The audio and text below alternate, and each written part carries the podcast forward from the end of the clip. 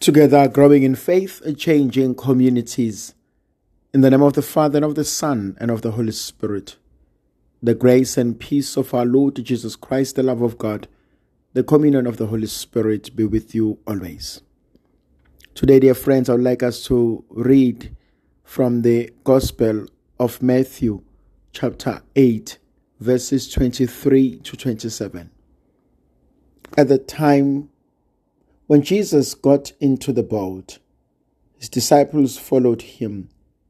And behold, there arose a great storm on the sea, so that the boat was being swept by the waves. But he was asleep. And they went and woke him, saying, Save us, Lord, we are perishing. And he said to them, Why are you afraid? O people of little faith. Then he rose and rebuked the winds and the sea. And there was a great calm. And the men marveled, saying, What sort of man is this, that even the winds and the sea obey him? It's a beautiful story. I love when Jesus got into the boat, the disciples followed him but then there arose a great storm and the sea. These are, are two opposites.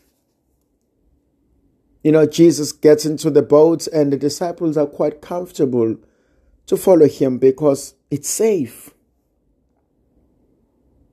And it's so safe to a point that Jesus gets there and he just goes and he sleeps. Then, while he was sleeping, there arose a great storm in the sea. And I want to look at this from different angles. The first one is quite simple. A great number of us struggle to to understand how can I be going through so much difficulties and yet I believe in God. How can life be so challenging and yet I am a child of God? And they sometimes ask, Where's God now? And sometimes we, we, we ask, But Lord, where are you? Why are you allowing such, things to happen to me? Uh, go to Jesus Christ on the cross. He cries out, My God, my God, why have you forsaken me? Where are you, Lord? So it's a, it's a human cry. It's, it's not the lack of faith. It's the conditioning that where there is God, there can never be any troubles, sufferings, challenges.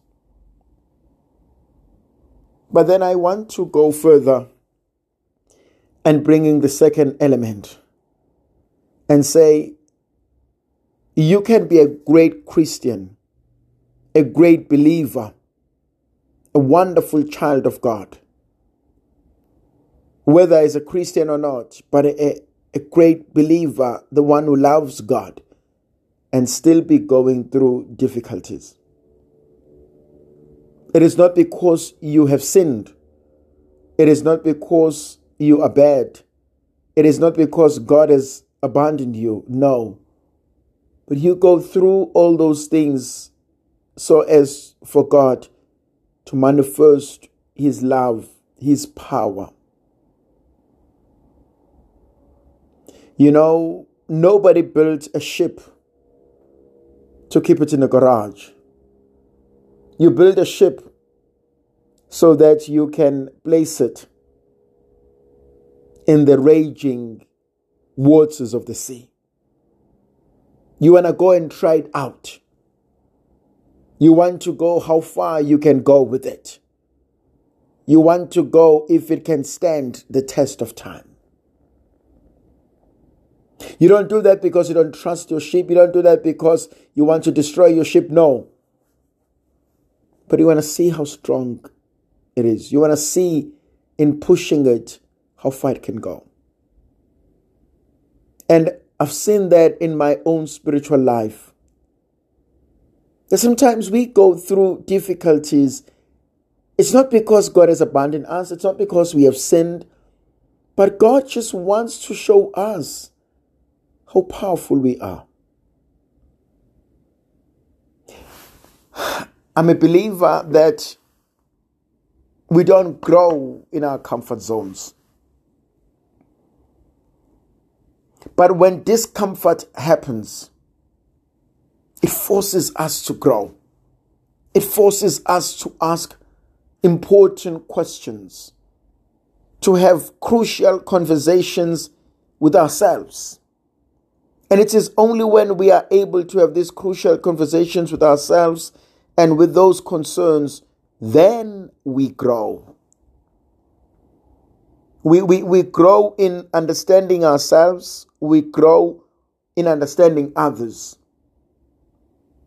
That is the most beautiful thing of our faith. Then, as the storm was gashing and uh, gushing against the boat, the disciples were terrified. Now, this must have been a terrible storm because a great number of the disciples were fishermen. So they know the dangers of being at the sea. But I'm saying it must have been a dangerous one because they went as far as waking Jesus up. Lord, do you not care that we are perishing? This we cannot do on our own. And sometimes we can feel like that. You know, some of us, and I, I hope you've also have experienced that, where you feel that something is wrong. I just can't put my hand onto it, but I can sense something is wrong. Something is amiss. Something just don't add up. And they, they too are feeling like that. They're like, no, something something is wrong. We we're going to die. Unless we wake this man up, we are going to die. And sometimes we feel like that. That unless I do something about this, it's eating me up inside me. It's stealing my sense of peace it's becoming a big white elephant in the room and nobody wants to talk about it. It's distancing me from myself, distances me from my wife, from my husband, from our children, from our parents. It's breaking us up bit by bit. That feeling of knowing that something has to be done. And they rush they wake Jesus up. They like, uh, we know you probably don't want to be disturbed, but we cannot let you sleep while we are dying. And sometimes we need that. We just need to go to Jesus and say, Lord, I'm sorry, but I'm dying. I'm dying right inside me. I'm, I'm dying. I'm dying. And and and my family is falling apart my marriage is falling apart my relationships are falling apart every relationship i engage in it just doesn't work i'm i'm not happy and jesus wakes up you know and he looks at them and is like oh man of little faith could you not just believe that i'm here and nothing will happen and jesus just rebukes the wind, he rebukes the sea, and there's great calmness. My God, that's so powerful. Imagine if Jesus can come into your situation, my situation, and just rebuke whatever sea, whatever wind, whatever thing that disturbs you. And it restores some sense of sanity and it restores calmness. And they marveled and said, What sort of man is this? They are only left with wonder. They can only be praising God for his faithfulness. And for me, this is summed up by a great experience. Behind a heavy dark cloud is a beautiful, bright sun. Wait, it will come out. Whatever you're going through, it will end. And the end will be beautiful. The rainbow waits for us after a great storm. May the Virgin Mother of God continue to be with us, to protect, to bless, and to guide us, the Father, the Son, and of the Holy Spirit. Amen.